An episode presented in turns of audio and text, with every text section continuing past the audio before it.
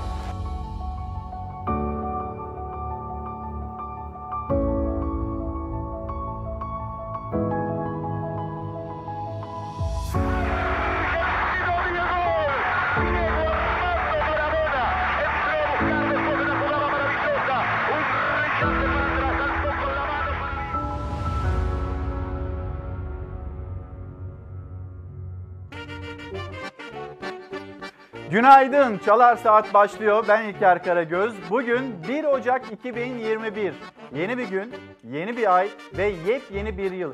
Evet biliyoruz akşamdan sabaha bir şey değişmeyeceğini, takvim yaprağı değiştiğinde hayatın da birden sihirli bir değneğin deyip de değişmeyeceğini hep birlikte biliyoruz. Ama yeni bir yıl ve bu yeni yıla dair hepimizin hayalleri var, ümitleri var, beklentileri var. 2020 yılı güzel geçmedi kabul. Hatta 2020 yılı berbat geçti. Sevdiklerimizden maalesef e, uzak kaldık. Sevdiklerimizi çok özledik. Sevdiklerimizle vedalaşmak durumunda kaldık.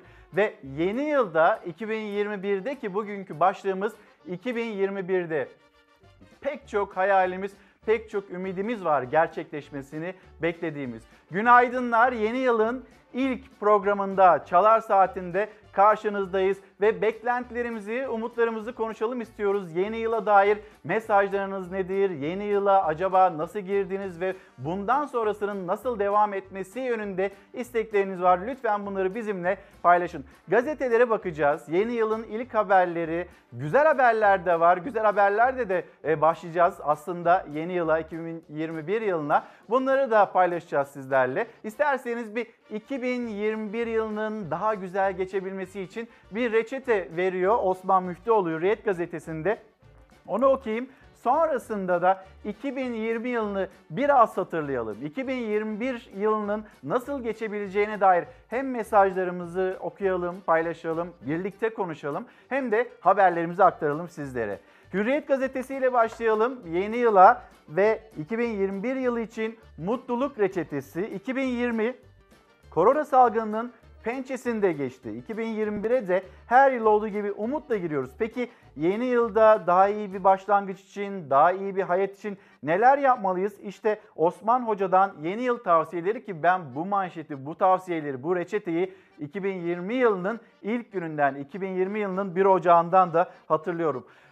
Maalesef 2021 yılında belki de bunu hayatımıza geçiremedik, hayata geçiremedik ama 2021 yılı için yine bunu başarabiliriz. Etkili de bir reçete olacağını düşünüyorum. Hayatı ıskalamamak için yavaşla, iyimser ol, olumlu bak.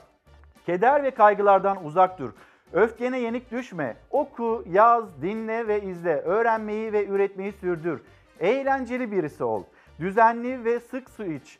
İhtiyacın kadar ye, kahvaltıyı atlama, akşamları erken ve az ye. Erken yat, erken kalk. Osman Müftüoğlu'nun tavsiyelerinden. Ve yine bilime odaklan, bilimsele inan, sağlık sorunlarını erteleme, alternatif tıp şarlatanlarından uzak dur, aşılarını ve ilaçlarını ihmal etme, kronik hastalığın varsa takipte kal. Her gün yürü, aktif ol, güne egzersizle başla, esneme egzersizlerini ihmal etme, yavaş ye, hızlı yürü, bel çevreni de takip etmeyi unutma Osman Müftüoğlu'nun 2021 yılına dair vermiş olduğu o mutluluk reçetesi böyle. 2021 yılını konuşacağız. Daha çok hayallerimizde, beklentilerimizde reformlardan söz ediyor siyaset. Acaba o reformlar ne zaman gündemimize gelecek ya da nasıl bir reform paketi hayatımıza girecek 2021 yılında? Ekonomik anlamda, e, psikolojik anlamda, sosyal anlamda beklentilerimiz büyük.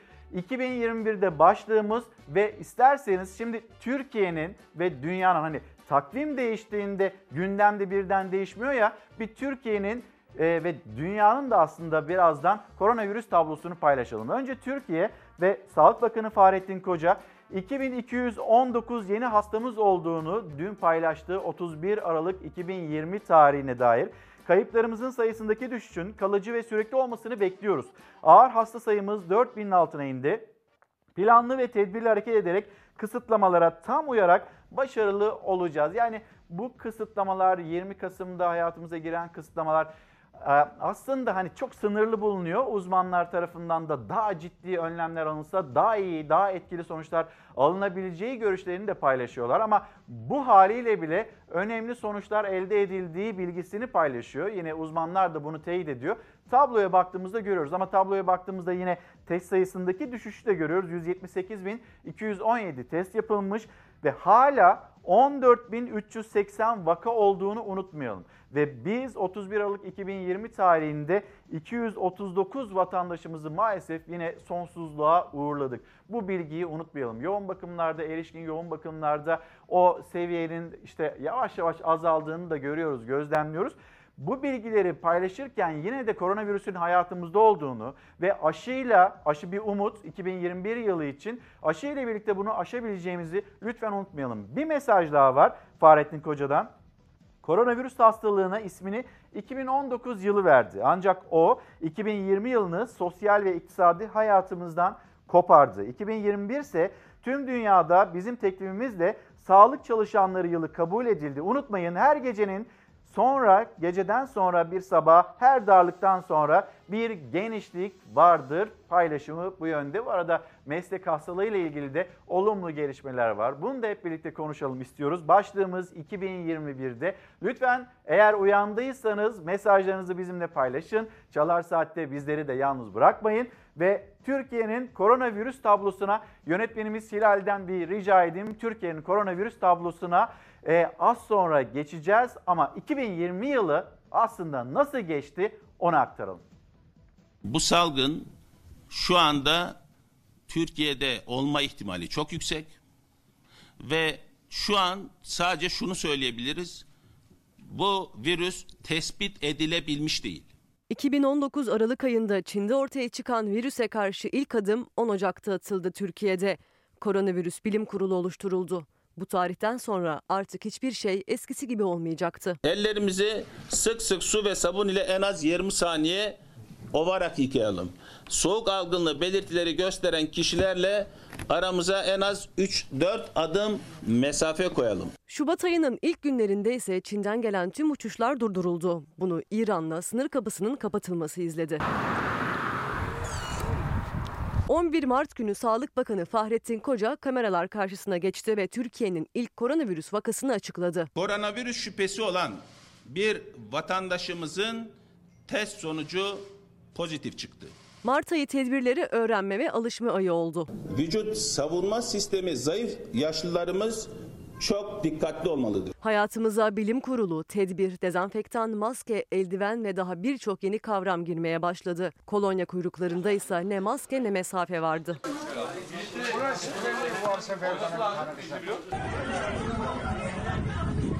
15 Mart'ta Umre'den dönen 11 bine yakın vatandaş devlet yurtlarında karantinaya alındı. Okullarda ise önce bir hafta ardından süresiz eğitime ara verildi.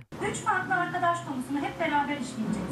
Sizler ekranlarınızda, ben burada. Haydi başlayalım. Alınan tedbirleri spor müsabakalarının seyircisiz oynanması, Avrupa'daki hemen hemen tüm ülkelerle uçuşların durdurulması izledi. Mart ayında camilerde cemaat halinde namaz kılınmasına ara verildi. Aynı günlerde bar, gece kulübü, sinema, düğün salonu, kafe, kahvehane, spor salonu gibi mekanlar geçici bir süreyle kapatıldı. 17 Mart'ta Covid-19'dan ilk ölüm haberi geldi. Kendisi 89 yaşındaydı. Virüsü Çin temaslı bir çalışanından aldı. İlk kaybımız olan beyefendiye Allah'tan rahmet diliyorum. 19 Mart'ta salgınla ilgili bir ekonomi paketi açıklandı. Hava yolu yolcu taşımacılığı, turizmi destekleyen vergi indirimleri ve konut kredilerinin peşinat oranının düşürülmesi gibi maddelerin pakette varlığı muhalefet tarafından sert eleştirildi. Sayın Erdoğan hem tedbirli olup dışarı çıkmamamız gerektiğini söylüyor hem de uçak biletlerindeki KDV'yi indiriyor. Beşli çetenin bir yıl alacaklarını ötelersiniz bunlar batmaz. Batsalar da siz zaten bunları batırmazsınız. Vaka sayıları yükselirken mücadelenin en önünde savaşanlar elbette sağlık çalışanlarıydı. Türkiye günlerce akşam saatlerinde sağlıkçıları alkışladı. Sağlık çalışanları ise çalıştıkları kurumlardan vatandaşlara evde kalın diyordu. Tedbirler ve kısıtlamalarla pandemi kavramı hayatımızın her yerindeydi. Tüm hastaneler pandemi hastanesi ilan edildi. Asker uğurlama törenleri durduruldu. Kuaför, berber, güzellik merkezlerinin faaliyetleri kısıtlandı. 65 yaş üstü ve kronik rahatsızlığı olanlara sokak kısıtlaması getirilerek kamu kurumlarında dönüşümlü ve uzaktan çalışmaya geçildi. Bir süre daha evde kalmanıza ihtiyacımız var. Ve EBA, Milli Eğitim Bakanlığı ve TRT işbirliğiyle öğrenciler uzaktan eğitime başladı. Üç farklı arkadaş konusunu hep beraber işleyeceğiz. Virüsten ölüm sayıları arttıkça halk sağlığını korumak adına İstanbul'da Kilyos ve Beykoz definler için adres gösterildi. Artık kayıplarımızı istediğimiz yere bile defnedemiyorduk. Amacımız yevmiye ile geçimini sürdüren kesimler başta olmak üzere alınan tedbirlerden dolayı mağdur olan dar gelirli vatandaşlarımıza ilave destek sağlamaktır. 30 Mart'taki kabine toplantısından Biz Bize Yeteriz Türkiye'm bağışı kampanyası çıktı. Bağışların tek bir hesapta toplanması kararlaştırıldı. Mart biterken işten çıkarmaların yasaklanması kararı alındı. İstihdamın sürmesi için 3 ay boyunca işten çıkarmaların önüne geçiyoruz. Nisan 1 dediğimizde maalesef Türkiye virüsten dolayı ilk doktorunun ölümüne şahit oldu. İstanbul Çapa Tıp Fakültesi öğretim üyesi Profesör Doktor Cemil Taşçıoğlu koronavirüs nedeniyle hayatını kaybetti. Büyük bir acı. Çok iyi bir insandı ve görevinin başında son güne kadar hizmet ederek hayata veda etti. Yakınlarına başsağlığı ve sabır diliyorum. Bütün camiamıza da sabır diliyorum. Vaka ve ölüm sayıları artarken 3 Nisan günü Türk Hava Yolları iç hat seferleri durduruldu. 20 yaş altına sokak kısıtlaması getirildi. 30 büyük şehirle Zonguldak 15 gün boyunca giriş çıkışlara kapandı. Ramazan ayı içinde camilerde teravih namazı kılınamayacağı duyuruldu. Haftalarca takılsın mı takılmasın mı diye tartışılan maske de artık kesin olarak hayatımızdaydı. Tabii ki o günlerde maskeye ulaşmak o kadar da kolay değildi. İstanbul ve Ankara Büyükşehir Belediyeleri halka ücretsiz maske dağıtılacağını açıkladı. Cumhurbaşkanı Erdoğan'ın talimatıyla parayla maske satışı yasaklandı. İstanbul'da ücretsiz maske dağıtımının eczanelere verilmesiyle maskeye ulaşma bilinmezi de başka bir boyuta taşındı. itibariyle sokağa çıkma yasağı başladı. Sayın Cumhurbaşkanımızın da talimatıyla birlikte hafta sonu itibariyle 30 artı e, Büyükşehir artı Zonguldak'ta bir sokağa çıkma yasağı e, ilan edildi. 10 Nisan 2020'de gördüğü görüntüler Türkiye'nin hafızasına kazındı. İçişleri Bakanlığı 30 büyük şehirde ve Zonguldak'ta 48 saat sokağa çıkma yasağı ilan etti. Ancak yasağın başlamasını 2 saat kala duyurulması üzerine vatandaşlar fırına, markete koşunca olanlar oldu. 14 Nisan bir siyasinin kaybıyla geçti tarihe. Bağımsız Türkiye Partisi Genel Başkanı Haydar Baş, Covid-19 nedeniyle hayatını kaybetti. Salgın istenen düzeyde kontrol altında değil. Zaten ısrar eden yeni vakalarda bunu gösteriyor. Virüs hayatımızın her yerine sızmıştı, endişe büyüktü. Ekonomi, eğitim ve elbette sağlığımız ne olacaktı? Yakınlarımıza sarılacağımız günler yakında mıydı? Tüm bu sorularla yaklaşıyordu yaz.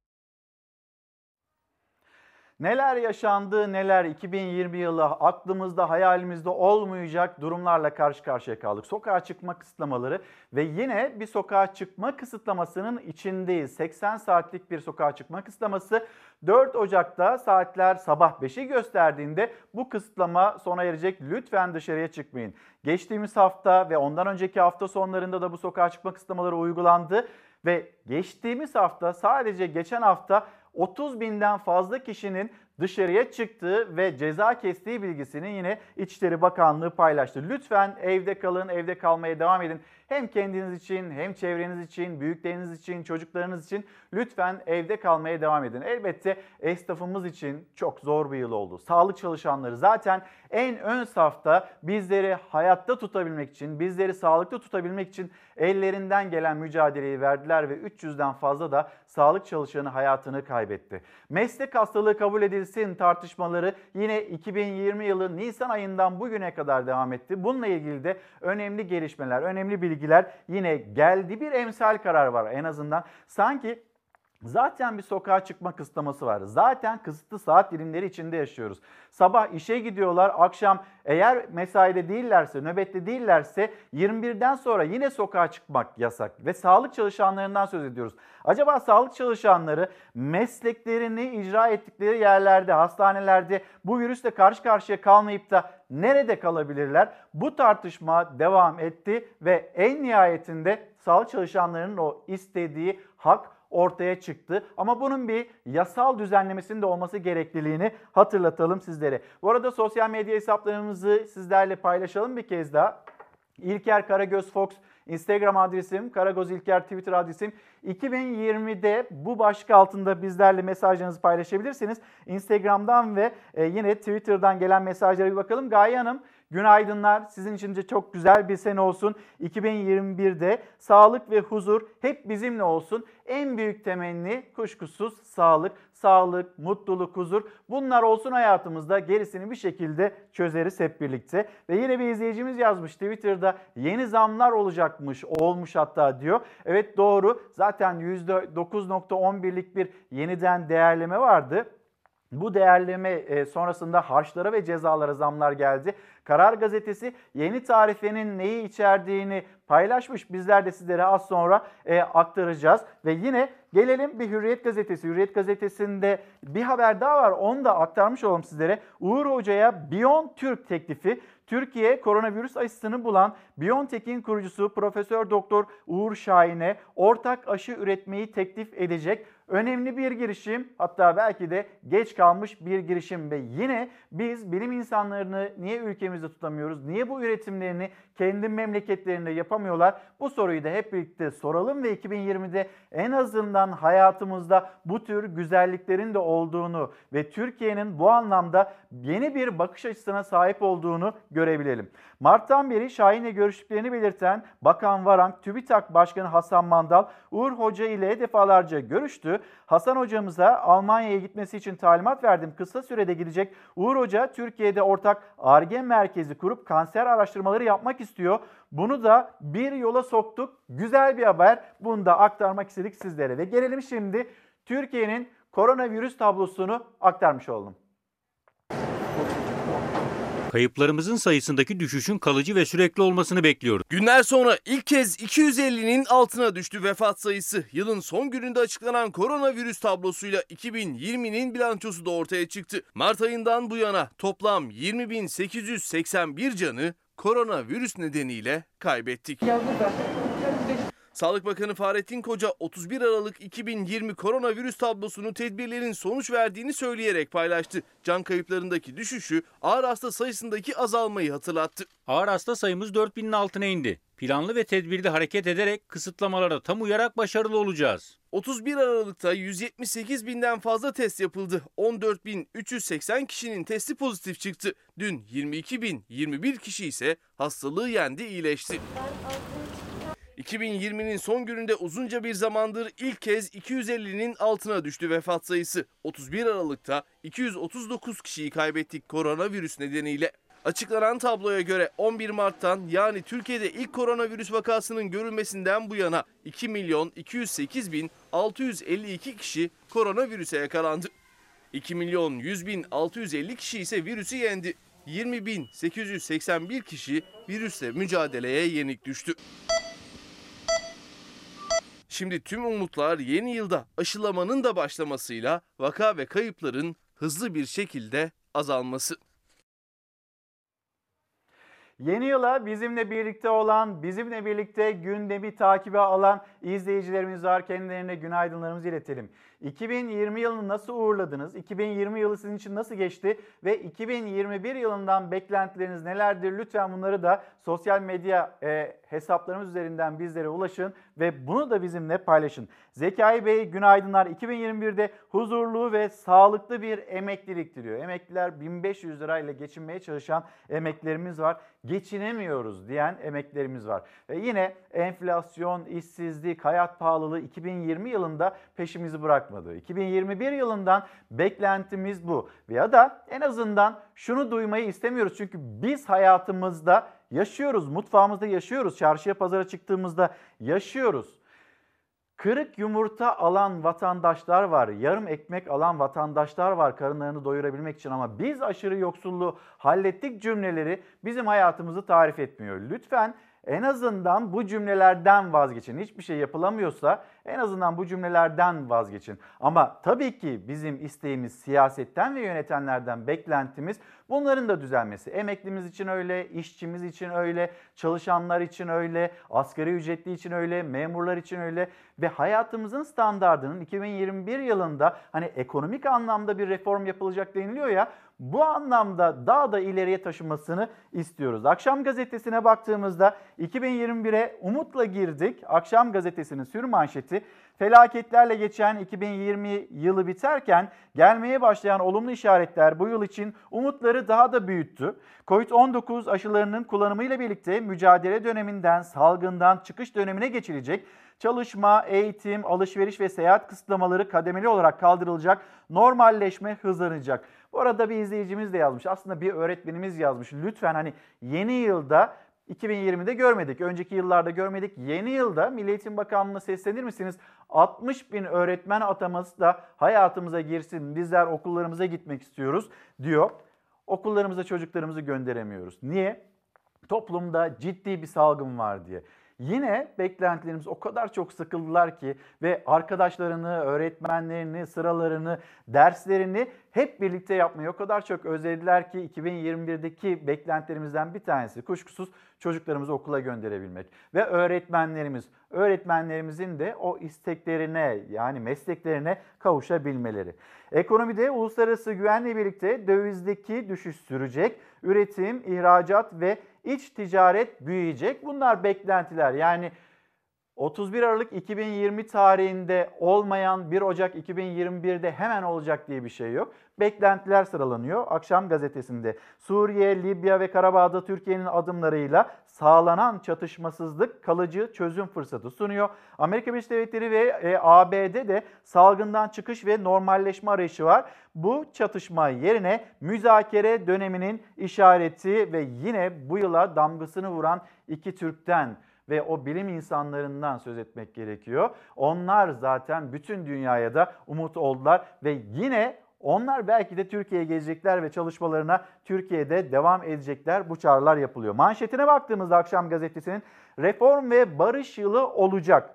Başkan Erdoğan yeni yıl mesajında 2021 ekonomimizi güçlendirecek, demokrasimizin hak ve özgürlüklerin çıtasını yükseltecek reformların yılı olacak dedi. Muhalefet biz daha önce de duyduk bu reform cümlelerini. Biz artık bunun nasıl olacağını görmek istiyoruz cümleleri geldi. Hemen bir siyaset ya da siyasetin konularına başlıklarına geçeceğiz ama e, Milli Savunma Bakanı Hulusi Akar ve bu yıl 2020 yılı aslında senelerdir devam eden bir zulüm. 30 yılı aşkın devam eden bir işgal ve bu işgalinde son bulduğu bir yıl oldu. Milli Savunma Bakanı'nı Azerbaycan'daydı. Selam asker. Azerbaycan Türkiye kardeşliği ebedidir, sarsılmaz. Bunu herkesin kafasına yazması lazım. Kimse unutmasın. Kimse yanlış hesap yapmasın. Akar komutanlarla birlikte önce sınır hattına ardından Azerbaycan'a gitti. Erivan'a mesaj verdi. Milli Savunma Bakanı Akar'ı Bakü'de Azerbaycanlı mevkidaşı Zakir Hasanov karşıladı. İki bakan, Genelkurmay Başkanı ve Türk Silahlı Kuvvetleri Komuta Kademesi Rusya ile kurulacak ortak merkezde görev yapacak Türk askeriyle bir araya geldi. Azerbaycanlı kardeşlerimizin hakkını, hukukunu sonuna kadar müdafaa etmek görevimizi yerine getirmeyi sürdüreceğiz. Cumhurbaşkanı Erdoğan törene telefonla bağlandı. Son dönemde sık sık ateşkesi ihlal eden Ermenistan'ı uyardı. Dağların namlularındaki dumanlar dağılmamıştır. Ateşkesi ihlal edecek davranışlar içerisine giren Ermenistan güçlerine bir an önce bu yanlışlar dönmelerini tavsiye Hulusi Akar ve komutanlar daha sonra iki ülke dostluğunu anlatan sergiyi gezdi. Sergide Akar'ı bir Azerbaycan askeriyle tokalaşırken gösteren fotoğraf vardı. O askerin harekat sırasında şehit düştüğü ve cebinden bu fotoğrafın çıktığının söylenmesi Bakan Akar'ı duygulandırdı. Şehitlik makamına uçaldı. Hulusi Akar bugün de Cumhurbaşkanı İlham Aliyev'le bir araya geldi. Aliyev'in doğum gününü kutladı. Akar, Aliyev'e Türkiye'nin desteğinin artarak devam edeceğini, askeri tatbikat ve eğitimlerin süreceğini iletti. Recep Bey günaydın. Recep Özdü. 2021 sabahına nasıl uyandığınızı sormuştum ya. O diyor ki 2021 sabahına işsiz uyandım. Kredi ve kredi kartı borçlarıyla uyandım. Bana aylık 1170 lira ödeme yapacağız diye bilgi geldi. Yani 2021 yılı 2020 yılını aratacak gibi gözüküyor. İşsiz olarak başlıyorum yeni yıla. Bu mesajı paylaşıyor. Beklentilerimiz var. İşsizlik meselesinin siyaset kurumundan istediğimiz en önemli konulardan bir tanesi bu zaten. Hayatımızda ekonomik anlamda problemleri çözdüğümüzde biz yepyeni bir güne, yepyeni bir aya, yepyeni bir yıla adım atmayı başarabileceğiz umutla birlikte. Ve işte umutlu olabilmeyi isteyen, bekleyen, dileyen bir izleyicimiz Recep Özdü. Teşekkürler mesajınız için. Dileriz 2021 yılı sizin için işsizliği yaşayan pek çok vatandaşımız için güzel geçer ve iş bulabildiğiniz, huzurlu yaşayabildiğiniz, sağlıklı yaşayabildiğiniz bir yıl olur. Şimdi siyaset sahnesine dönelim. Bir yandan hani yeni günün notlarını paylaşırken diğer yandan da 2020 yılı nasıl geçti? 2021 yılını anlayabilmek adına 2020 yılını da görmek ve hatırlamak gerekiyor. Hafızayı beşer nisyanla malüldür diyor ya siyasetçiler. O zaman bir hatırlayalım 2020 yılının siyaset sahnesinde neler yaşandı, neler konuşuldu ve yeni yıla hangi tartışmalar taşındı? Ekonomide ve hukukta yeni bir reform dönemi başlatıyoruz. Böyle sistem olmaz arkadaşlar. Bir devlet kriziyle karşı karşıyayız aslında. Beş maskeyi dağıtamamışlardır. Ücretsiz olarak bütün vatandaşlarımıza maskeler dağıtılmaya devam ediyor. İktidar kendisi çözüm üretemediği gibi çözüm üreten iyi niyetli ve etkin teşebbüsleri dengelemektedir. 2020 yılında koronavirüs hayatın her alanına vurduğu gibi siyasete de damgasını vurdu. Yılın bir başka en çok konuşulan başlığı ise erken seçimdi. Yıl başlarken de biterken de siyaset erken seçimi konuştu. Çıkıyorlar erken seçim. Ne erken seçim ya? Dünyanın hangi gelişmiş ülkesinde belirlenen zamanın dışında bir seçime gidilir? Bunlar kabile devletlerinin yaptığı iştir. Kabile devletinde reis olur, reis oturur, hadi seçimde bakayım kafanı vurur. Otoritesi tartışılmaz. Millet işsizlikten kırılıyor seçim diyor. Oturmuş reis kabile devletinde diyor ki seçim meçim yok. Mart ayının başında siyaset arenasına yeni bir parti çıktı. AK Parti hükümetlerinde ekonomiden sorumlu başbakan yardımcılığı yapan isim Ali Babacan, Demokrasi ve Atılım kısa adıyla Deva Partisi'ni kurdu. Türkiye için demokrasi zamanı geldi. Atılım zamanı geldi. Derdinize ortak arıyorsanız biz devayız. 11 Mart'tan yani Türkiye'de ilk koronavirüs vakasının görülmesinden sonra siyaset ajandasında yıl boyunca koronavirüs vardı. Hükümetin virüsle mücadelede attığı adımlar muhalefeti söyletti. Devlet dediğiniz kurum yalan söylemez. Veri açıklamaya başlıyorsanız doğruları söylemek zorundasınız. 28.351 toplam vaka sayısı. PCR testi pozitif olan herkes. Hiçbir zaman zarar vermek istemediğim aziz milletimiz, hayatımın sonuna kadar da sadık olacağım Sayın Cumhurbaşkanım beni bağışlasın. Onurla yürüttüğüm İçişleri Bakanlığı görevimden ayrılıyorum. 12 Nisan akşamı Süleyman Soylu'nun sosyal medya üzerinden istifa etmesinin şokuyla sarsıldı Türkiye. Korona tedbirleri kapsamında ilk kez uygulanacak sokağa çıkma kısıtlamasının geç saatlerde ilan edilmesi, bu yüzden marketlerde, fırınlarda ortaya çıkan yoğunluk görüntüleri istifayı getirdi. Ancak Soylu'nun istifası Cumhurbaşkanı Erdoğan'dan döndü. Süleyman Soylu İçişleri Bakanlığı koltuğunda kalmaya devam etti. İçişleri Bakanımızın bu konudaki sorumluluğu üstlenerek gösterdiği hassasiyeti takdirle karşıladı. Ancak istifasını kabul etmeyerek kendisinden görevini sürdürmesini istedim. Kanal İstanbul projemizde tüm dünyaya örnek olacak. Kanal İstanbul'da yıl boyunca hem iktidarın hem muhalefetin gündemindeydi. İktidar projeyi savunurken muhalefet sert bir şekilde karşı çıktı. Bu millet bu işte kafasını kuma sokmaz. Hayırdır Sayın Erdoğan? Nedir bu telaşın? Nedir bu rant iştahın? 2020'de döviz kurları Türk lirası karşısında değer kazandı. Liranın dolar ve euro karşısındaki kaybı iktidara en çok yöneltilen eleştirilerden oldu. Kasım ayının başında Merkez Bankası Başkanı değişti. Merkezin yeni patronu Naci Ağbal oldu. 9 Kasım'da ise sürpriz bir istifa geldi kabineden. Hazine ve Maliye Bakanı Berat Albayrak sağlık sorunlarını gerekçe göstererek sosyal medya hesabı üzerinden görevinden ayrıldığını açıkladı. Burası çok önemli. Yaklaşık 5 yıldır sürdürdüğüm bakanlık görevime sağlık sorunları nedeniyle artık devam edememe kararı aldım. Damadına her ay yeni paket açıklatma. Damadı paketle Türkiye nefes alsın dedik. Belki de bu ekonomide yeni bir dönemin başlangıcı olacaktır. Bir bakanın Cumhurbaşkanlıktan habersiz olarak istifa ettiği, bu istifayı da çıkıp mertçe halkın önünde görünerek yapmadığı ve sosyal medya üzerinden her türlü dedikoya açık bir açıklamayla yapmış olması hicap vericidir. Dün gece yapılan açıklama istifa açıklaması değil. Bir iflas açıklaması. Ülkemize önemli hizmetler veren Berat Albayrak'a teşekkür ediyorum. Kendisi sağlık sorunları sebebiyle vazifesinden affını istedi.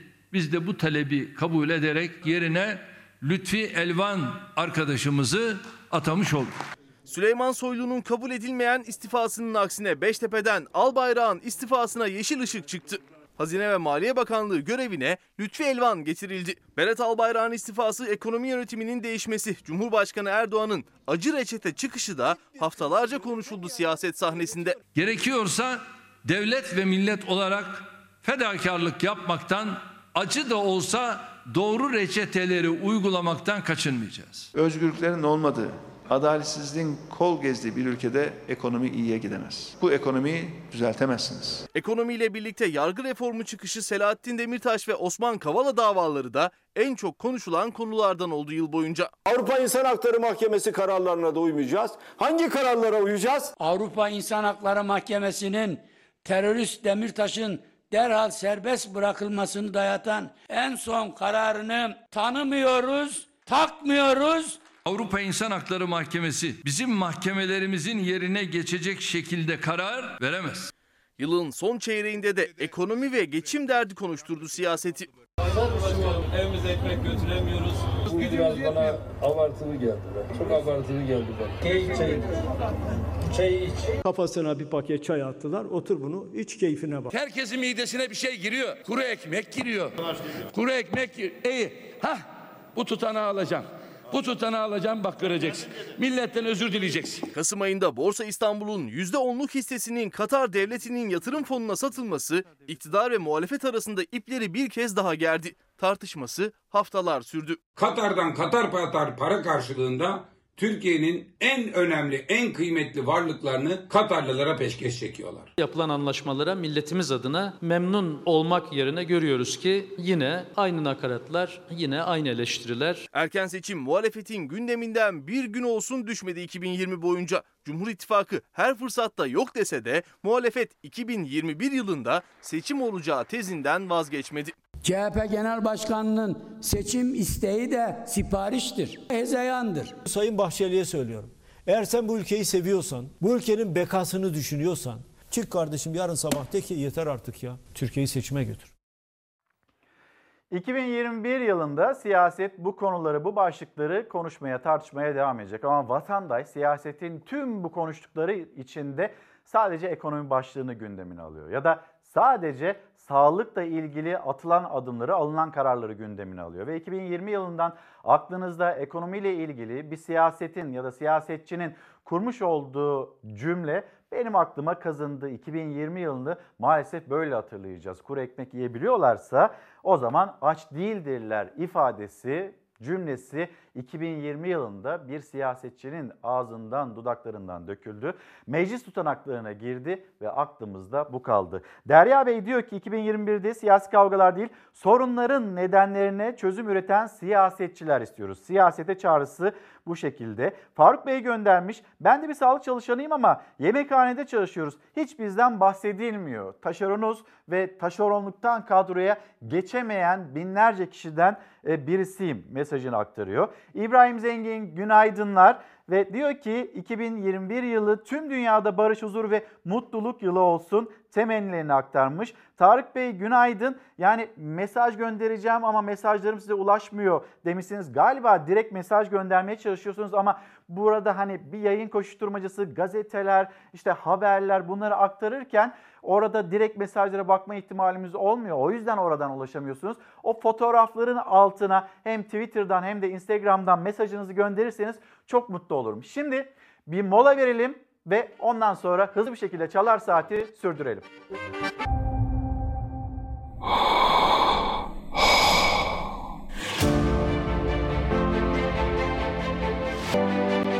I can breathe. Allahu Ekber, Allahu Ekber. Ne oldu Paşinyan?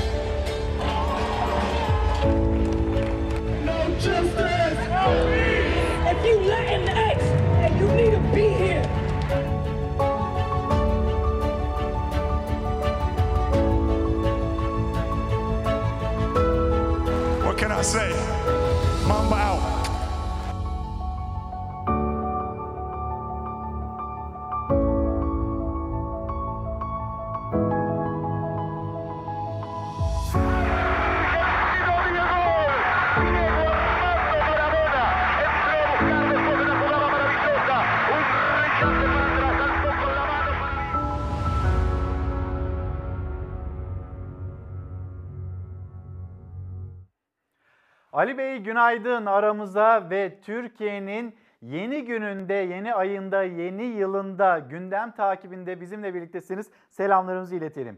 Ayfer Hanım, Ayfer Fırat selamlarımızı iletelim. Sağlıklı, mutlu bir yıl, huzurlu bir yıl dilemiş. Hep birlikte dileğimiz, temennimiz bu. Gülay Hanım, Eskişehir'e sizin aracılığınızda günaydınlarımızı iletelim. Hayırdır 2021'de selam almıyor musunuz demiş kendisi. Olur mu öyle şey? Selamlarımızı iletelim. Hem size ve hem de ekran karşısında olan tüm izleyicilerimize. Enver Bey dileriz anlattığınız gibi yazdığınız gibi de olur. Güzel bir yıl olur. Her zamanki gibi bizleri severek izlediğini söylüyor 2021. Kendi adıma iyi gelecek gibi Nisan ayında emekli oluyorum. Emeklilikte yaşa takılanlardan birisi ve artık galiba bu kabustan da kurtuluyorum mesajını aktarıyor. Ama bunu yaşayanlar var. Burada hak kaybı yaşayanlar var. Onlar da 2021 yılında bu hak kaybının ortadan kalkmasını istiyorlar. Az önce Uğur Gök'ün hazırlığını o Almanak 2020'yi gördünüz. Karar Gazetesi'ne baktığımızda kabus gibi bir seneyi geride bıraktık. Dileğimiz 2021 yılının geride kalan yılı aratmaması, sağlıklı, huzurlu bir yıl olması. Bu temennimizi hatırlatalım.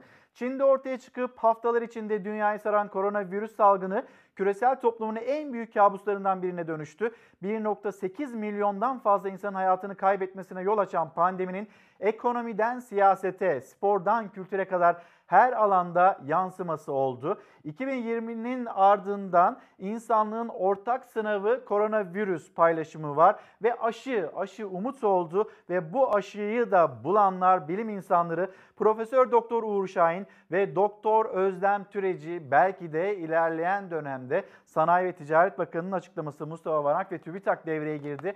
Belki de memleketlerinde o bilimsel çalışmalarına da devam edecekler. Bir hazırlık varmış. Bunun güzel haberini de sizlerle paylaşmak istiyoruz. Yine Karar Gazetesi'nde kalalım. Karar Gazetesi'nin manşeti de yeni yılın ilk güzel haberi koronavirüse karşı küresel savaş sürerken Türk bilim insanlarından gurur projesi Bilkent Üniversitesi'nde COVID'i 10 saniyede %99 güvenilirlikle tespit eden tanı sistemi geliştirildi. Dünyada bir ilk olan nanoteknoloji ürünü Made in Turkey sistemin PCR testlerinin yerini alabileceğini belirten araştırmacılar Diagnovir salgın zincirinin kırılmasında katkı sağlayacak denildi. Yeni yılın ilk güzel haberi Karar Gazetesi'nin manşetinde zam haberi de var. Onu da birazdan paylaşalım. Şöyle bir Fox TV'nin İstanbul'daki penceresinden size İstanbul'da yeni günün nasıl başladığını bir gösterelim. Bugün İstanbul'da hava sıcaklığı 14 derece dolaylarında olacak. Bu bilgiyi aktaralım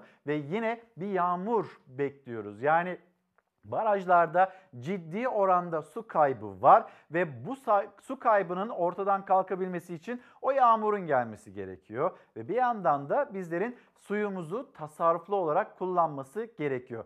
İstanbul yeni güne böyle bir manzarayla başlıyor. 14, 14 derece dolaylarında bir sıcaklık olacak. Hemen size bir Fox TV'nin Ankara bürosundan da bir başkenti gösterelim. Ankara'nın kalbi Kızılay Meydanı'na doğru şöyle bir baktığımızda Ankara'da hava sıcaklığının şu an itibariyle 4 derece dolayında olduğunu söyleyelim. Havanın çok açık olduğunu, tek bir bulutun bile olmadığı bilgisini aktaralım. Ve yine bugün başkent Ankara'da hava sıcaklığı 10 derece dolaylarında olacak. Ve biz yine hem yılbaşını, bugünü, yarını ve pazar gününü kapsayan bir kısıtlamanın içindeyiz. Ama en nihayetinde memleketin de havasını aktarmak istiyoruz sizlere. Bir memleket havası diyelim de çalar saati öyle sürdürelim. Batıda hava yer yer kapalı, yağışlı. Doğuda ise kış güneşi gökyüzünden parlıyor. 2021'in ilk gününde Ege'de, Batı Karadeniz'de, Akdeniz'in batısında yağış var. Marmara bölgesinin doğusunda ise sabah hafif yağmur bekleniyor.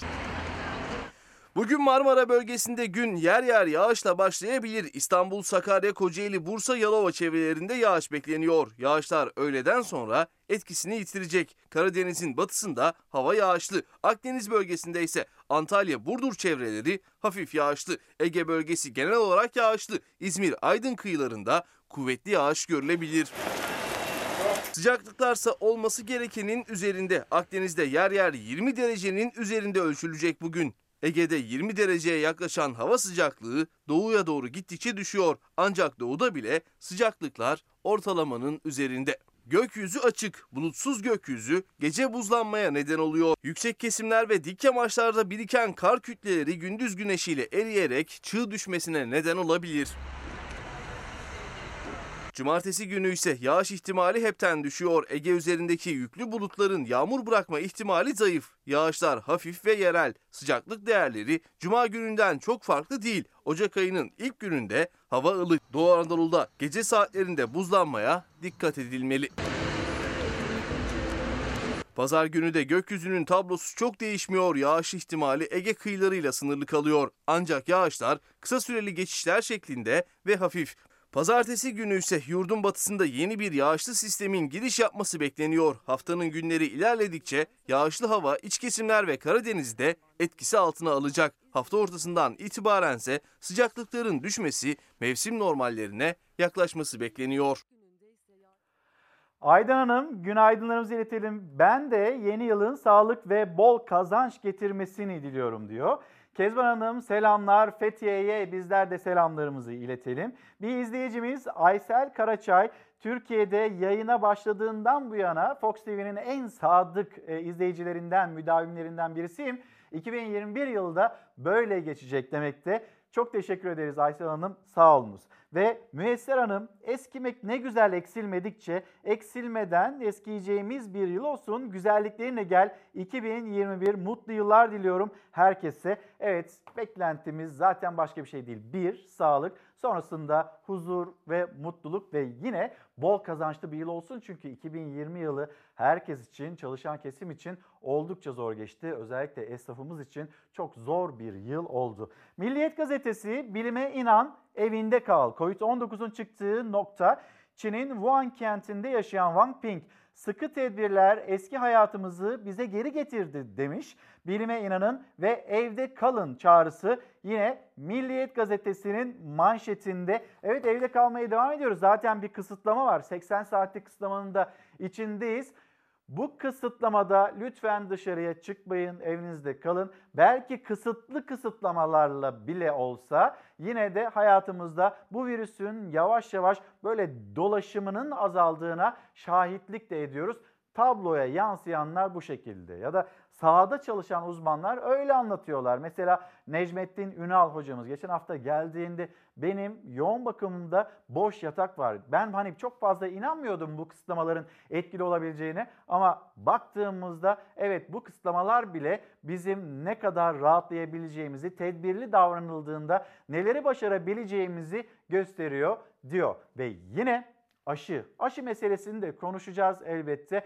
Aşı hayatımıza girdiğinde eskisi gibi olur mu bilmiyoruz. Çünkü faz 3 çalışmaları tamamlanmadı. O çalışmalarla ilgili bilgiler yayınlandığında, akademik olarak o bilgiler paylaşıldığında herkesin yüreğinin daha da ferahlayacağını düşünüyoruz. Ama aşı bir umut. 2021 yılı için hepimizin böyle dört gözle beklediği bir umut olduğunu aktaralım. 80 saatte kısıtlama ve neler içerdiği. Yeni yıla sokağa çıkma kısıtlamasıyla girdi Türkiye. 80 saatlik yasak 31 Aralık akşamı saat 21'de başladı. Sokaklar sessizliğe büründü. Koronavirüs salgınının önüne geçmek için alınan hafta sonu sokağa çıkma kısıtlaması kararı 5. kez uygulanıyor bu hafta. Yılbaşı dolayısıyla bugün yani cuma günü de eklendi kısıtlama günlerine. Türkiye 2021'e sokağa çıkma kısıtlamasıyla başladı. Gece boyu güvenlik güçleri kısıtlamalara uyumu denetledi. Silivri'de gelen bir ihbarı değerlendiren ekipler bir villaya baskın düzenledi. Yılbaşı partisi veren 29 kişiye toplamda 91.350 lira para cezası kesildi. Eskişehir'de de kumar oynanan bir adrese baskın düzenledi polis. 65 kişiye 284.375 lira para cezası verildi. Önceki sokak kısıtlamalarında olduğu gibi bugün ve hafta sonunda da marketler, bakkallar, fırınlar, tatlıcılar, pastaneler, balıkçılar yine açık olacak. Vatandaşlar yürüme mesafesindeki noktalara gidip ihtiyaçlarını karşılayabilecek. Ancak araçsız olmak şartıyla. Yine restoran ve lokantalarda paket servis yapabilecek kısıtlama günlerinde saat 10 ile 00 arasında hizmet verebilecekler. Bugün cuma namazı kılınacağı için kısıtlamada cuma namazı ile ilgili bir düzenleme de yer aldı. Cuma namazına gitmek isteyenlerin araçsız olmak şartıyla evlerine yürüme mesafesinde olan camilere gidebileceği açıklandı. Ahmet Özkan, Oğuz Yalvaç günaydınlar aramıza hoş geldiniz. Nihal Hanım diyor ki Keşan'dan yazıyor bizimle de paylaşıyor. İyi yıllar, sağlıkla, mutlulukla, güzel haberler duyabileceğimiz bir 2021 yılı olsun. Temennilerimiz bu şekilde. Hemen bir gazete pencereye bakalım. Türkiye, Türkiye yeni yıla nasıl girdi? Hangi kısıtlamalar var? Biraz anlattık. Dünya yeni yıla nasıl girdi? Bunun da bilgisini aktaralım. Gazete pencerenin manşeti insansız yılbaşı. Koronavirüs pandemisi nedeniyle bu sene yılbaşı kutlamaları dünya çapında sekteye uğradı. Almanya'da havai fişek e, satışları yasaklandı. Brezilya'da sahillere girişler yasaklandı. Fransa'nın başkenti Paris'te de Türkiye'de olduğu gibi sokağa çıkma yasağı uygulandı. Paris'te yılbaşı kutlamalarını önlemek için 100 bin polis ve jandarma görevlendirildi. Ve bugün için bir düzenleme var. Cuma namazı için özel düzenleme. İçişleri Bakanlığı 3 gün sürecek sokağa çıkma yasağına ilişkin genelge yayınladı. O genelgede de diğerlerinden farklı olarak cuma namazı için özel bir düzenleme yer aldı. Bakanlık genelgesinde cuma namazı için evden çıkacaklara yasaktan muaf oldukları bildirildi. Eve yakın camiye gidecek olanlar yasağı ihlal etmiş sayılmayacaklar. Bu bilgiyi de aktardıktan sonra dünya yeni yıla bakın nasıl girdi.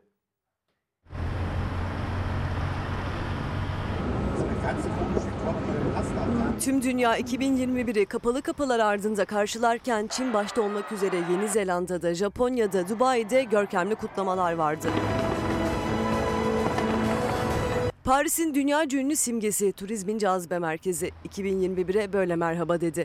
Sokağa çıkma kısıtlaması yeni yılın en kalabalık kutlandığı Fransa'nın başkentini hayale şehre çevirdi.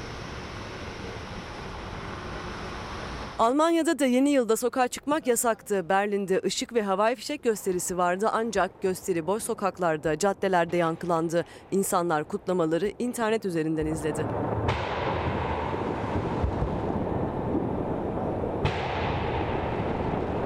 Kısıtlamaların bir diğer adresi Rusya'da başkent Moskova'dan gelen görüntüler de tarihe kazındı. Yeni yılın on binlerce insan tarafından kutlandığı meydanlar bomboştu. Havai fişek gösterileriyle aydınlanan boş sokaklar unutulmaz görüntüler oluşturdu.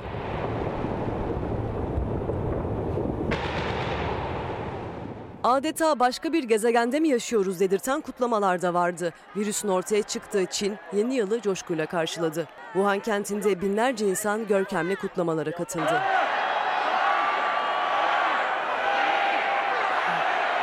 Hiç yeni vaka bildirilmeyen Yeni Zelanda'da da kısıtlama yoktu. Binlerce insan bir arada maske bile olmadan yeni yıl programına katıldı. Dubai'de görkemli kutlamalarla girildi 2021'e. Işık ve havai fişek gösterileri geceyi gündüze çevirdi. Ukrayna'nın başkenti Kiev'de dev yılbaşı ağacı kuruldu. Binlerce insan ağacın etrafında toplandı. Yeni yıl Ukrayna'da da coşkuyla karşılandı.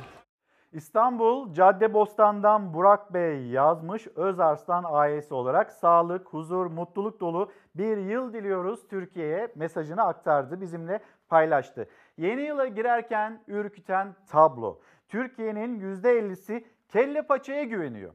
Koronavirüsün neden olduğu komplo teorileri İstanbul Bilgi Üniversitesi tarafından incelendi. İncelemede katılımcıların %50'si hala kelle paça çorbası gibi gıdaların koronavirüse karşı etkili olduğuna inanıyor.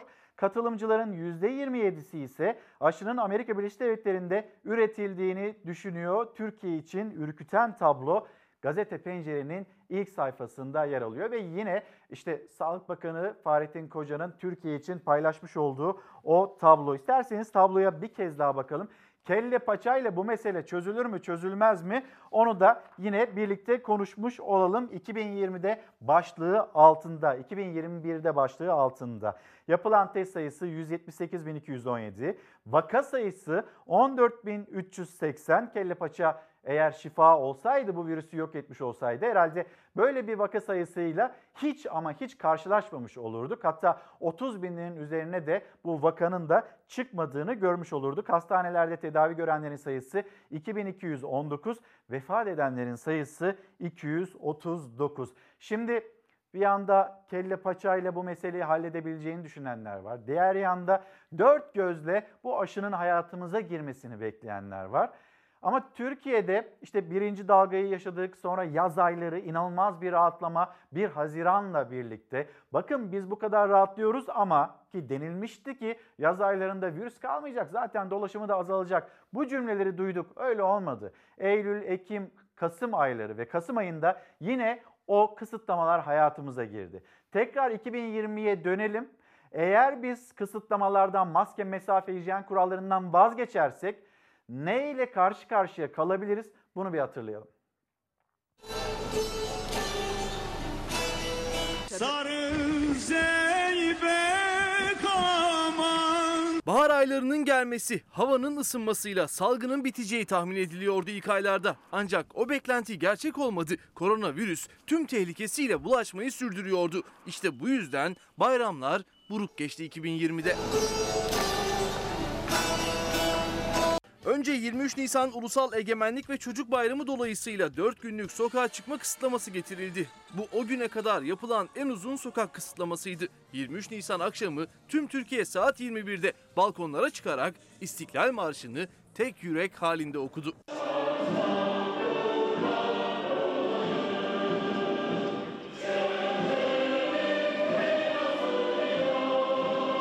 6 Mayıs'ta Sağlık Bakanı Fahrettin Koca normalleşme sürecinin detaylarını anlattı. Yeni dönemi kontrollü sosyal hayat olarak tanımladı Bakan Koca. Sosyal hayat içinde maske kullanmak ben karşımdaki insana ve bu hastalıkla mücadele eden topluma saygılıyım demektir. 65 yaş üstü ve 20 yaş altı için belirli saatlerde sokağa çıkma serbestisi geldi. AVM'lerin 11 Mayıs'ta hizmete başlaması, Antalya, Aydın, Erzurum, Hatay, Malatya, Mersin ve Muğla için giriş çıkış sınırlandırılmasının kaldırılması, terhis işlemlerinin başlayacağı, lise giriş sınavı ve yükseköğretim kurumları sınavlarının Haziran'da yapılması, Mayıs başında yapılan toplantıda alınan kararlardan bazılarıydı. Kardeşim sınavda. İşte onun yanındayız biz de. Uğurları onun bunlar. 19 Mayıs'ta da Türkiye evdeydi. Akşam saatler 19.19'u gösterirken bayramını kutlamak için herkes yine bayraklarıyla balkonlardaydı.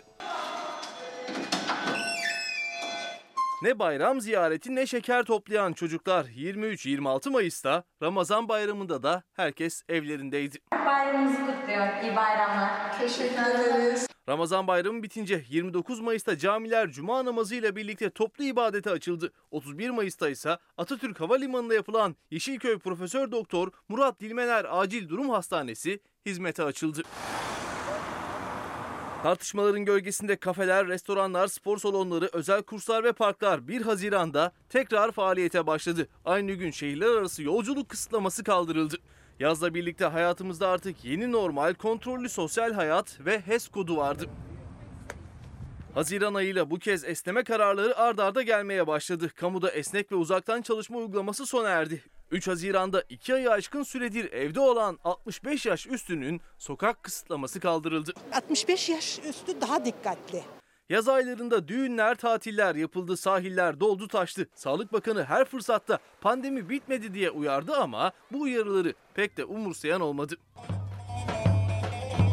11 Mart gününden itibaren Sağlık Bakanlığı tarafından her gün açıklanan virüs tablosunda yaz aylarında yapılan değişiklikler şeffaflığı sorgulatmaya başladı. Aktif vaka sayısında artış ve güvenli bölgenin dışına çıkış e, durumunu gösteriyor bize bu sayılar. Artık herkes virüsün hayatımıza girdiği ilk günlerden daha tedirgindi. Tartışmaların gölgesinde okullar kademeli olarak açıldı. Yani ben yani bu konuda çok endişeliyim. Aslında birazcık korkuyoruz çünkü hani gerçekten ne çalışmamız gerektiğini de bilmiyoruz. Veliler endişeli. Çocuklar okula gitmekten korkuyordu. Uzaktan eğitime erişemeyen öğrencilerimizin internet erişim sorunu çözüldü mü? Kasım 2020'ye gelindiğinde her yerden en yakınlarımızdan Covid pozitif haberleri geliyor ancak bunları bir türlü Sağlık Bakanlığı'nın tablosunda göremiyorduk. 17 Kasım'da Erdoğan yeni tedbirleri açıkladı. Ara tatilde olan okullarda Aralık ayı sonuna kadar yüz yüze eğitime ara verildi. Bu yeni dönemi kontrollü sosyal hayat olarak tanımlıyoruz. Hafta sonları 10 ile 20 saatleri arası dışında sokağa çıkma sınırlaması uygulanmaya başladı. Restoranların sadece paket servis hizmeti vereceği, alışveriş merkezi ve marketlerin 20'de kapanacağı bildirildi. Hasta sayısı, vaka sayısı, günlük can kayıpları sayısı, Sağlık Bakanlığı'nın açıkladığı tablo üzerinde tartışmalar her geçen gün büyüyordu. Toplam vefat sayıları iki kaynakla eşitlenir. Birkaç il belediyesi verilerine bakıp sonuç çıkarmak veya bu iki kaynağı harmanlamak yanlış olur.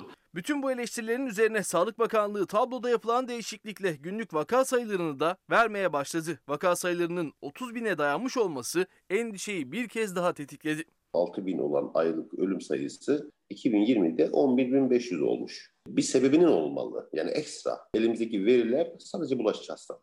Rakamlardaki artış alınan tedbirlerin artırılması gerektiğini gösteriyordu. Öyle de oldu. Hafta sonları için tam sokağa çıkma kısıtlaması uygulandı. Hafta içi ise akşamdan sabah saatlerine kadar sokağa çıkmak yasak hale geldi.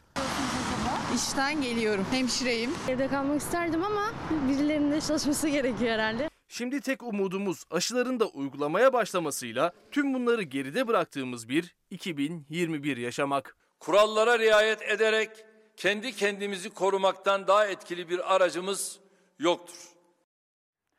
Nilüfer Hanım, günaydın. Nilüfer Büyükdağ İstanbul Göztepe'den yazıyor. Önce herkese sağlık. Sonra Fox Haber güzel haberlerle dolu bir yıl olmasını diliyorum. Maskesiz günlerimiz olsun diyor. Yani maskeli balonun artık Herkes aslında herkes bunu istiyor. O maskeyle balo bitsin artık. Temennimiz bu.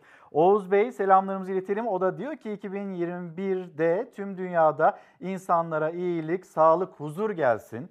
Ee, yine Sebahat Durna o da işsiz geçirdiğimiz bir yılı geride bıraktık. 2021'de servis şoförlerinin sesini duysunlar istiyoruz. İyi yıllar diliyorum herkese. Mesajı bu. Özgür Kocaer, e, Yücel Özkarpat günaydınlarımızı iletelim. Aramıza hoş geldiniz.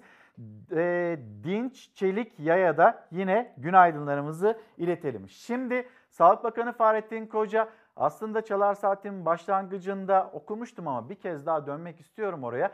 Çünkü bu sürecin en başından beri en ön safta olan ve büyük bir mücadele veren, çocuklarını görmeyen, yakınlarını görmeyen, çocuklarını yakınlarının yanına bırakıp da telefonla iyi misin, ne yapıyorsun yavrum diyen sağlık çalışanlarımız var. Ve bu mücadele içinde hayatını kaybeden sağlık çalışanlarımız var.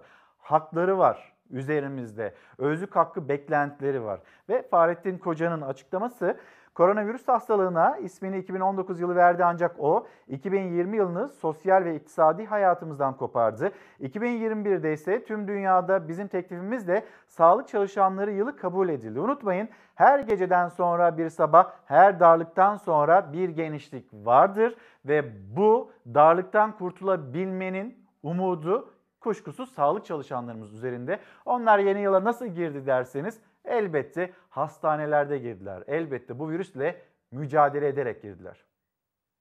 İstanbul Avrupa 112 Acil Komuta Merkezi'nden tüm istasyonlara. Sesimden herhalde beni tanıdınız. Öncelikle 112 acil çalışanları nezdinde tüm sağlık çalışanlarımıza hayırlı mesailer diliyorum. 2021 yılının ülkemize, milletimize ve insanlığa huzur, sağlık ve hayırlar getirmesini temenni ediyorum. Umarım 2021 yılı salgını bitirdiğimiz yıl olur. Canla başla çalıştınız.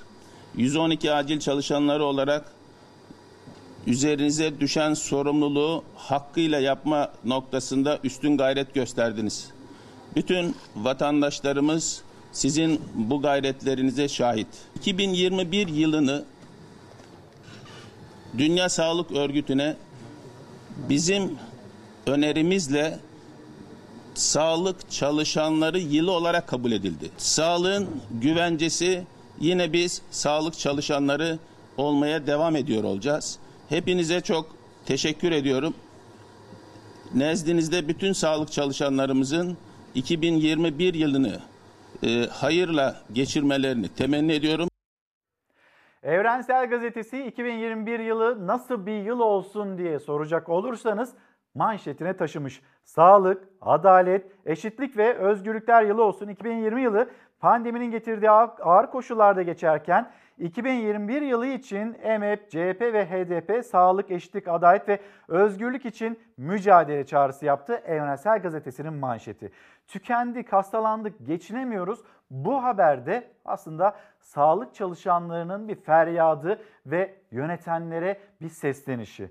Dünyayı esir alan koronavirüs pandemisine karşı aylardır insanlığa adeta ilaç olduğu sağlık emekçileri Türkiye'de övüldüler, alkışlandılar ama talepleri dinlenmedi, hakları verilmedi, tükendiler, hastalandılar, canlarından oldular. Yeni bir yılda artan iş yükü ve geçim sıkıntısıyla karşılıyor sağlık çalışanları ve bir de beklentileri vardı. Meslek hastalığı ve bu konuyla ilgili önemli bir gelişme var ama bu gelişmenin daha da yaygın bir şekilde kutlanabilmesi için, tebrik edilebilmesi için önemli bir gelişme. Emeği olanların kuşkusuz burada bu süreçte en büyük emek sağlıkçılarımız üzerinde. Onların emeğini görmeyip de haklarını verenlerin, haklarını verenlerin tebrik de edilmesi gerekiyor. Ama bu hak mücadelesinin uzun da sürdüğünü hatırlatmak gerekiyor ve bu meslek hastalığı ile ilgili o önemli gelişme.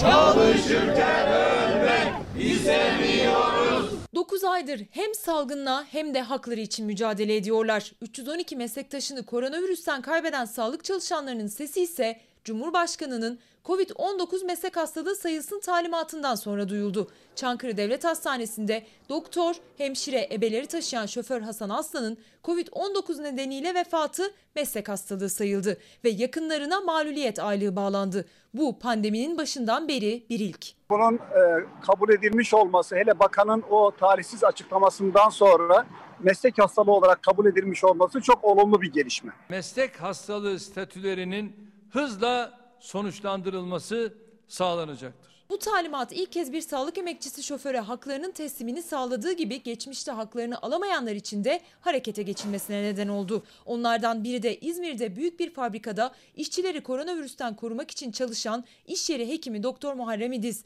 Pandeminin başında hayatını ilk kaybeden doktorlardan 25 Mart'ta Covid-19 belirtileri başladı.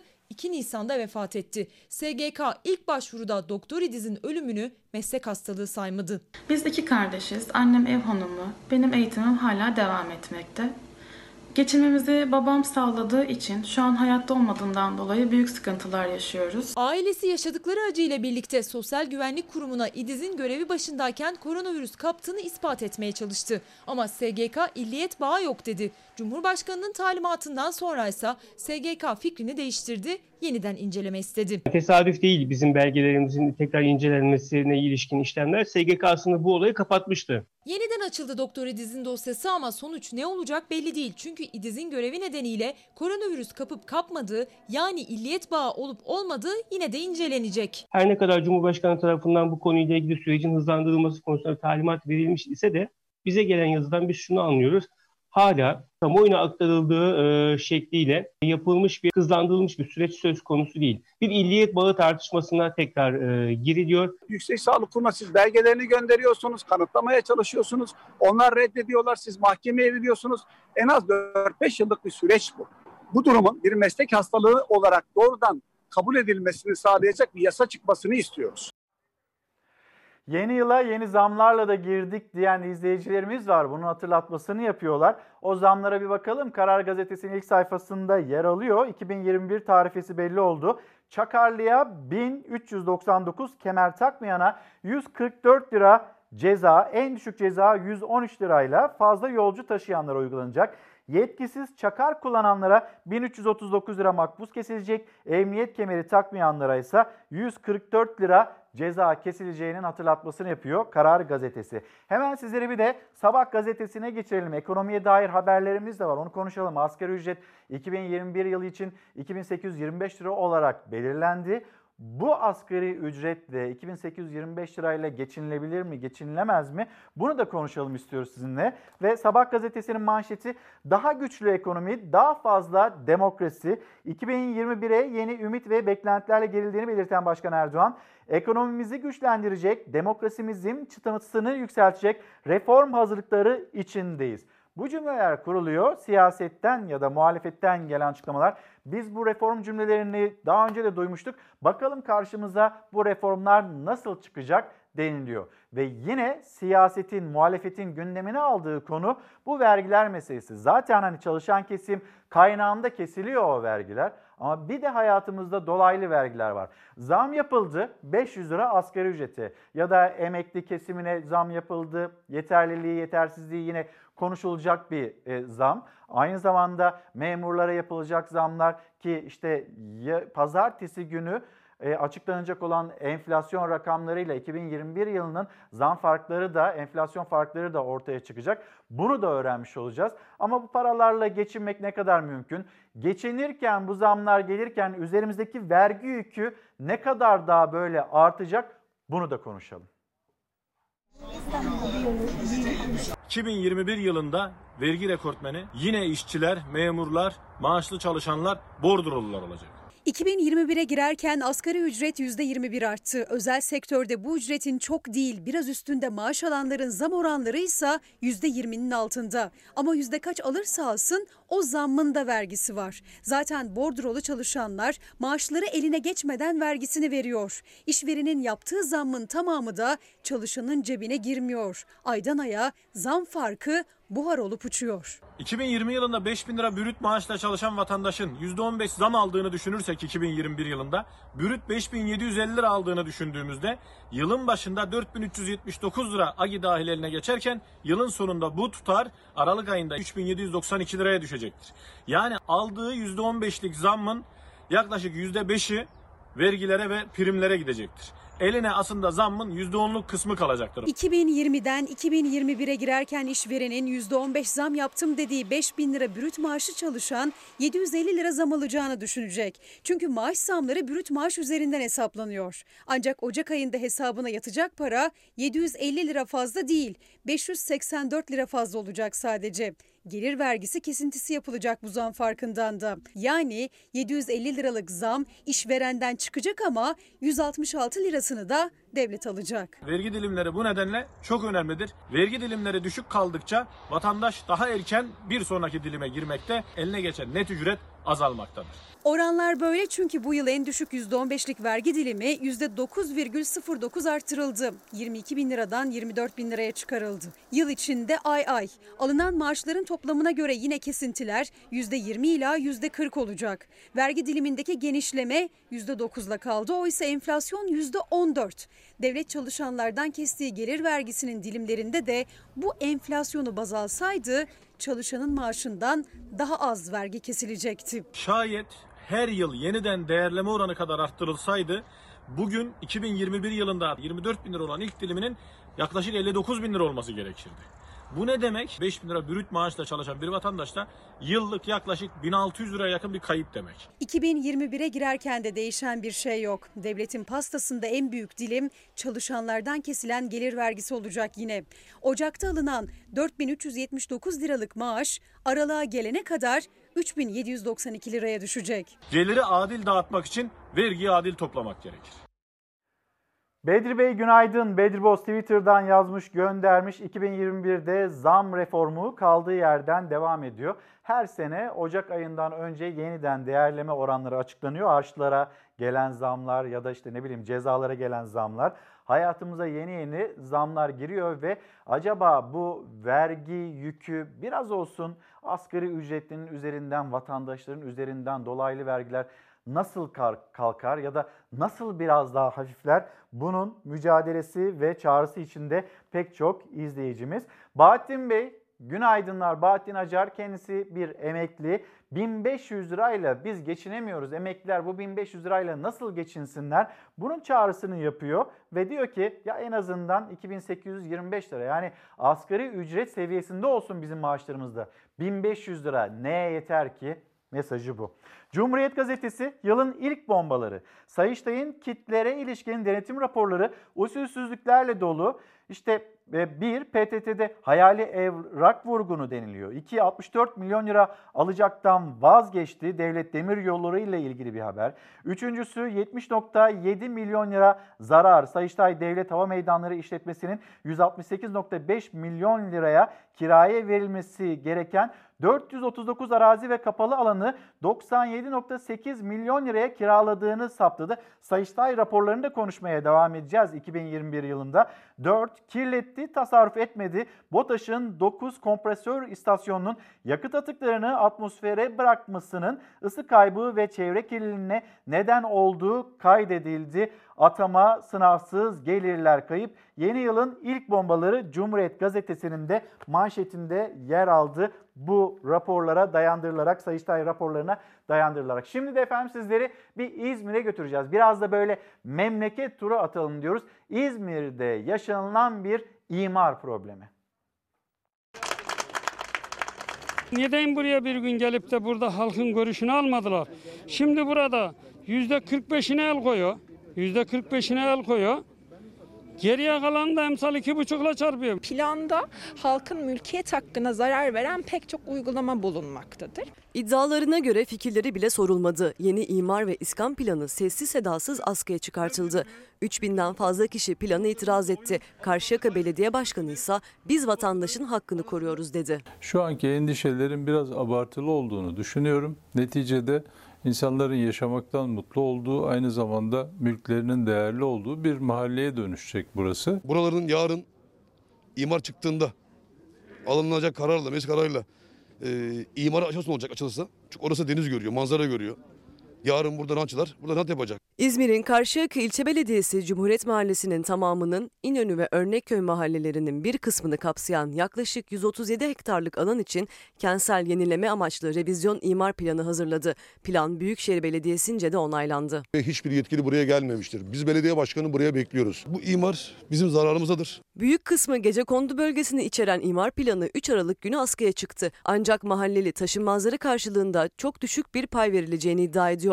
Belediyeye tepkililer. 3000'den fazla kişi plana itirazda bulundu. Mevcut durumda çıkan imar planında halk e, bilgilendirilmemiştir. Mahalle sakinlerinin avukatı Yasemin Şen de imar planının mevcut haliyle mülkiyet hakkını doğrudan ihlal ettiğini ileri sürdü. E, halkın arsaları, e, yeşil alan ve e, yol, olarak e, belirlenmişken e, belediyenin arsaları tamamen imara açılmış durumdadır. Yani yeşil alan, kamulaştırılan arsalar genelde hep halkın arsaları olmuştur. Yeni imar planı kentsel dönüşüm projesi kapsamında hazırlandığı için vatandaşlara kamulaştırma bedeli ödenmeyecek. Birçok mahalleliye neredeyse bir daire bile düşmemektedir. İki katlı evim var. Bana veriyorlar el, el, 50 metrekare. Cumhuriyet Mahallesi İzmir'in depreme en dayanıklı zeminlerinden birine sahip aynı zamanda da deniz manzaralı. Mahalleliye göre imar planıyla ranta kurban gidecek. İnsanlardan %45 terk istenip de kendilerinden acaba %45 terk verdiler mi? Bu vatandaşı buradan nereden sürecekler? Burayı büyüklere, zenginlere peşkek çekecekler burayı. Cumhuriyet Mahallesi eski ve düzensiz yapılaşmış bir mahallemiz. Ee, yeni bir plana ihtiyacı vardı. Yeşil alanlarıyla, sosyal donatı alanlarıyla, e, işte düzenli yapılaşmış sokaklarıyla, kaldırımlarıyla e, değerli bir mahalle olması için çaba gösterildi. Karşıyaka Belediye Başkanı Cemil Tugay ise projenin arkasında. İnsanların endişelerini anlıyoruz. Ancak onların e, arazilerinden ya da parsellerinden terkle ilgili konu e, bundan sonraki dönemde yapılacak parselasyon çalışmalarıyla belli olacak. Burada insanların haklarını korumak için özen göstereceğiz. Tugay halkın bilgilendirilmediği iddiasını da kabul etmedi. Baskı sürecinde e, pek çok vatandaşımızla yüz yüze ya da küçük gruplar halinde görüşmeler yapıldı. E, mahallede büyük e, çaplı bir toplantı yapamadık çünkü e, pandemi nedeniyle e, bu sağlıklı olmayacaktı. Belediye halkı onar kişilik gruplarla bilgilendirme görüşmesine çağırıyor. Bugüne dek 200 kişiyle görüşme yapıldı. İtiraz süreci ise devam ediyor. Leyla Tuna 2021'de artık bu maskeden kurtulalım. Maskesiz bir yeni yıl diliyorum. Mesajı bu. Osman Kalay 2021'de eşit işe eşit ücret olsun, adaletsizlikler son bulsun mesajını aktarıyor. Ve yine Esra Türkmen günaydınlarımızı iletelim. Aramıza hoş geldiniz Uğur Bey ve Ergin Şahin. Gündemi bizimle yeni yılın ilk gününde, ilk sabahında gündemi bizimle takip eden izleyicilerimiz selamlarımızı iletelim kendilerine. Ve şimdi hani 2020 yılı berbat geçti, kötü geçti. Bir Sözcü gazetesine bakalım 2020 yılı ile ilgili Sözcü gazetesi de bir almanak ortaya koyuyor. Ona bakalım ama 2021'de iyi şeyler de oldu. Onları da hatırlayalım istiyoruz. 2020'nin torbasından felaket ve gözyaşı çıktı. Umarız 2021 yılı uğurladığımız 2020 yılı gibi uğursuz geçmez. Türkiye koronavirüs salgını nedeniyle acılarla dolu unutulmaz bir yıl geçirdi. Yasaklar, ekonomik sıkıntılar, depremler 82 milyonu bunalttı. 2020'den geriye hatırlamak istemediğimiz bu olaylar kaldı. Ocak 2020'de Elazığ Sivrice'de meydana gelen depremi hatırlatıyor. Şubat'taki çığ felaketi, Mart'ta koronavirüsün hayatımıza girmesi, Nisan'da o virüsle nasıl mücadele edeceğimiz ve hayatımızı nasıl idame ettireceğimiz, Mayıs 2020 balkonlarda kutladığımız bayramlarımız 19 Mayıs'ımız. Haziran 2020 yeni normal hayat olarak söylenilen, bu virüsten kurtulacağız denilen zamanlar yaz mevsimi ama öyle olmadı. Temmuz 2020 Ayasofya açıldı. Ağustos 2020 sel vurdu. Eylül 2020 iş yok, güç yok. İstihdam düşerken işsizlik de düştü. Bu açıklamaları da gördük. Ekim 2020 çifte depremi yaşadık. İzmir'deki 6.9'luk deprem 117 canımızı kaybettik. Ekonomide de deprem vardı. Dolar 8.50'yi, euro 10 lirayı gördü. Kasım 2020 aşı belirsizliği ve Aralık 2020 kadın cinayetleri hayatımızdan çıkmasını istediğimiz ve bir kez daha görmek istemediğimiz, yaşamak istemediğimiz durumlar arasındaydı yine kadın cinayetleri. Bunları yaşadık 2020'de ama 2020 yılında güzel şeyler de oldu. Bunları da konuşalım istiyoruz ki umutlu devam edebilelim. Ama şunu da paylaşalım. 2020 yılı nasıl uğurlandı Türkiye'de? 2021 yılında nasıl bir başlangıç yapıldı?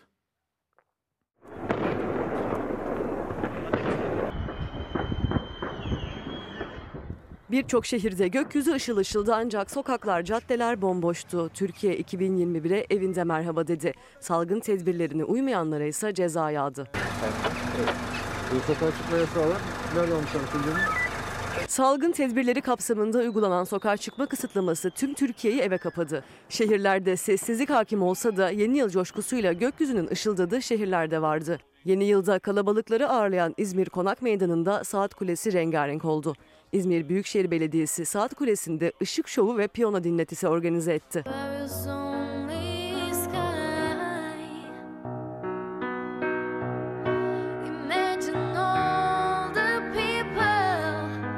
Bursa'da gökyüzü havai fişeklerle aydınlandı. İnsanlar 2021'e pencere önünde gökyüzünü izleyerek merhaba dedi.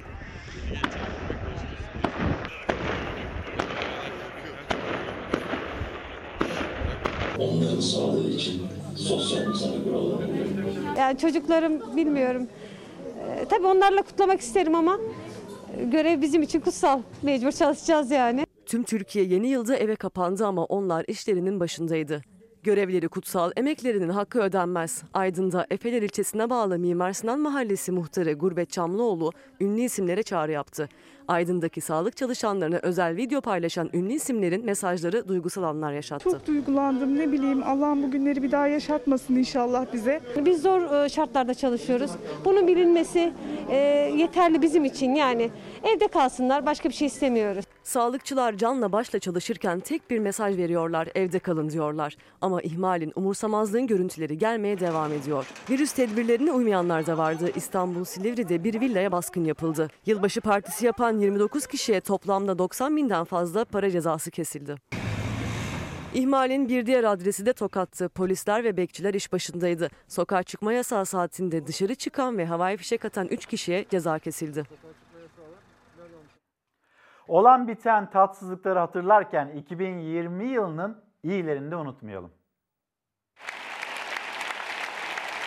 Tarihte iyi hatırlanacak bir yıl değil kuşkusuz 2020 ama dünyada ve ülkemizde umut verici olaylar da yaşandı. Bilim, edebiyat, tiyatro ve sinema alanında salgına rağmen önemli ve başarılı gelişmeler imza atıldı. Cost to wait, uh, to wait uh, um, uh, for for authorization and approval. Yeah. Bilim dünyasındaki en büyük gelişme Türk bilim insanlarının aşı buluşuyla yaşandı. Alman biyoteknoloji şirketi BioNTech'in kurucu ortağı Profesör Doktor Uğur Şahin ve Profesör Doktor Özlem Türeci salgını bitirmeye aday aşıyı geliştirdi. Ülkeler aşıyı teker teker onaylamaya ve uygulamaya başladı.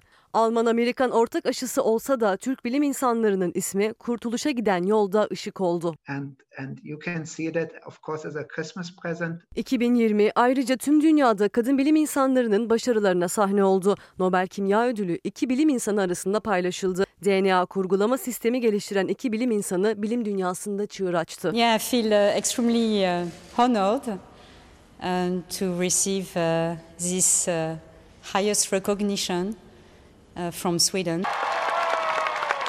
Amerika Birleşik Devletleri'nde siyahi George Floyd'un polis tarafından öldürülmesi ırkçılığa isyanın fitilini ateşledi. Yaşanan benzer trajik olaylar gibi olmadı hiç sonuç. Birleşik Devletler'de başlayan ırkçılık karşıtlığı tüm dünyadan insanları kenetledi.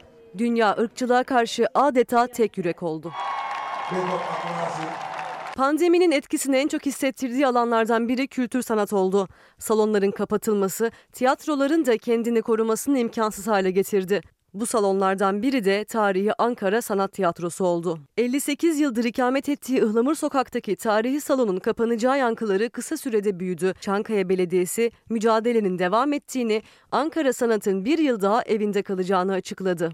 Ankara Sanat Tiyatrosu sadece Ankaralılar için değil, bu ülkede demokrasiye, sanata, ifade özgürlüğüne değer veren herkes için özel bir anlam ifade ediyor. Köklü Antalya Altın Portakal Film Festivali'nin 57.si gerçekleşti. Eski coşku yoktu belki ama sıkı önlemler eşliğinde daha az katılımcıyla bir yılı daha geride bıraktı Uluslararası Film Festivali.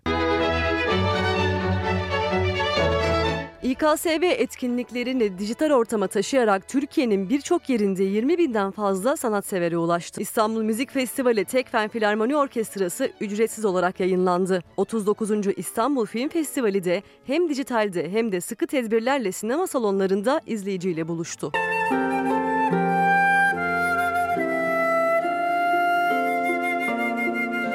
Hocaların hocası Yıldız Kenter hayata gözlerini yumduğunda Ekrem İmamoğlu bir söz vermişti. O söz tutuldu. Köklü Tiyatro Kenter Tiyatrosu oy birliğiyle İstanbul Büyükşehir Belediyesi'nin bünyesine katıldı. Yıldız Kenter, İBB Meclisi'nin oy birliğiyle tereddütsüz arkasında duracağı kadar büyük bir sanatçıdır.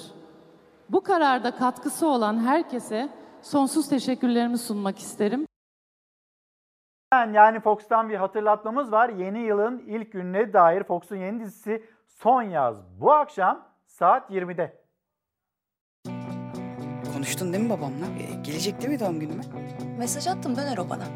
İlişki eksikliği üzerine, ilişkilerin tam yaşanamaması üzerine bir konusu var. Teması aslında o. Sevilen oyuncular Son Yaz dizisiyle Fox ekranlarında buluşuyor. İdealist bir cumhuriyet savcısı Selim Kara kendini bir anda iş ve özel hayatının içindeki çıkmazlarda bulacak. Hayatı değişecek olansa sadece savcı Selim Kara değil, Ege'de başlayan hikaye heyecan ve duygu fırtınası estirecek. Duygu grafiği çok değişiyor sürekli. Ee, bir an çok sinirlendiği bir şeye iki saniye sonra farklı tepkiler verebiliyor. Bir taraftan aile ilişkileri e, yoluna girmeye çalışırken, onları yoluna sokmaya çalışırken bir taraftan da diğer dünyanın aslında o iki dünyanın biraz çatışması ve o çatışmalarla birlikte e, karakterlerin de değişime, dönüşüme e, uğraması e, şeklinde özetleyebilirim. Beni de en çok heyecanlandıran yanı da gerçekten kendimden bir şeyler buluyor olmam. O yüzden seyircinin de son yazı farklı bulacağı şey aslında kendi hayatlarını seyrediyor olmaları. Bir yanda tüm suç örgütlerini çökertebilecek bir tanık, diğer yanda idealleri ve göze almak istemediği riskler var savcı Selim Kara'nın. İdealist Cumhuriyet Savcısı Selim Kara, 8 yıl önce hapse yolladığı organize suç lideri Selçuk Taşkın'dan reddedemeyeceği bir teklif alır. Selçuk Taşkın, Savcı Selim Kara'nın bütün suç örgütünü çökertecek davasında tanıklık yapmayı istemektedir. Ancak bunun için tek bir şartı vardır. Oğlu Akgün Gökalp Taşkın'ı Savcı Selim Kara'nın bizzat koruması gerekmektedir. Kendi hayatını elinden almış bir adama çocuğuna emanet etme fikri de çok dişi bir fikir. Çok fazla e, kapı açılabilir gibi geldi bana. Zor durumda kalan savcı Selim'in hayatı eşinin de boşanmak istemesiyle alt üst olur. Dizide Alperen Duymaz, Ali Altay, Funda Er Yiğit'le Hafsanur Sancak Tutan'ın yanı sıra Emre Karayel, Sinan Tuzcu ve Şebnem Dönmez gibi birbirinden başarılı oyuncular yer alıyor. Son yaz bu akşam saat 20'de Fox'ta başlıyor. Bak sen beni yanlış... İn ulan arabadan in. Defol git lan. Ya savcı. Bir mola verip hemen dönelim. Günaydın bir kez daha 2021 yılının ilk sabahında Türkiye'nin dünyanın gündemiyle karşınızdaydık. Sizlerden gelen mesajlara da elimizden geldiğince bakmaya çalıştık. Kapatırken her zamanki gibi teşekkürümüz sizlere. Bizi izlediğiniz için teşekkür ederiz. Bir manikeder olmazsa hafta sonunda da hafta sonu Çalar Saat'te de saatler 8.30'u gösterdiğinde hem cumartesi hem pazar günü karşınızda olacağız. Hem biraz dertleşiriz hem de Türkiye'nin gündemine, sizin de gündeminize birlikte bakmış oluruz. Hoşçakalın, güzel bir gün olsun, güzel bir ay olsun, güzel bir yıl olsun.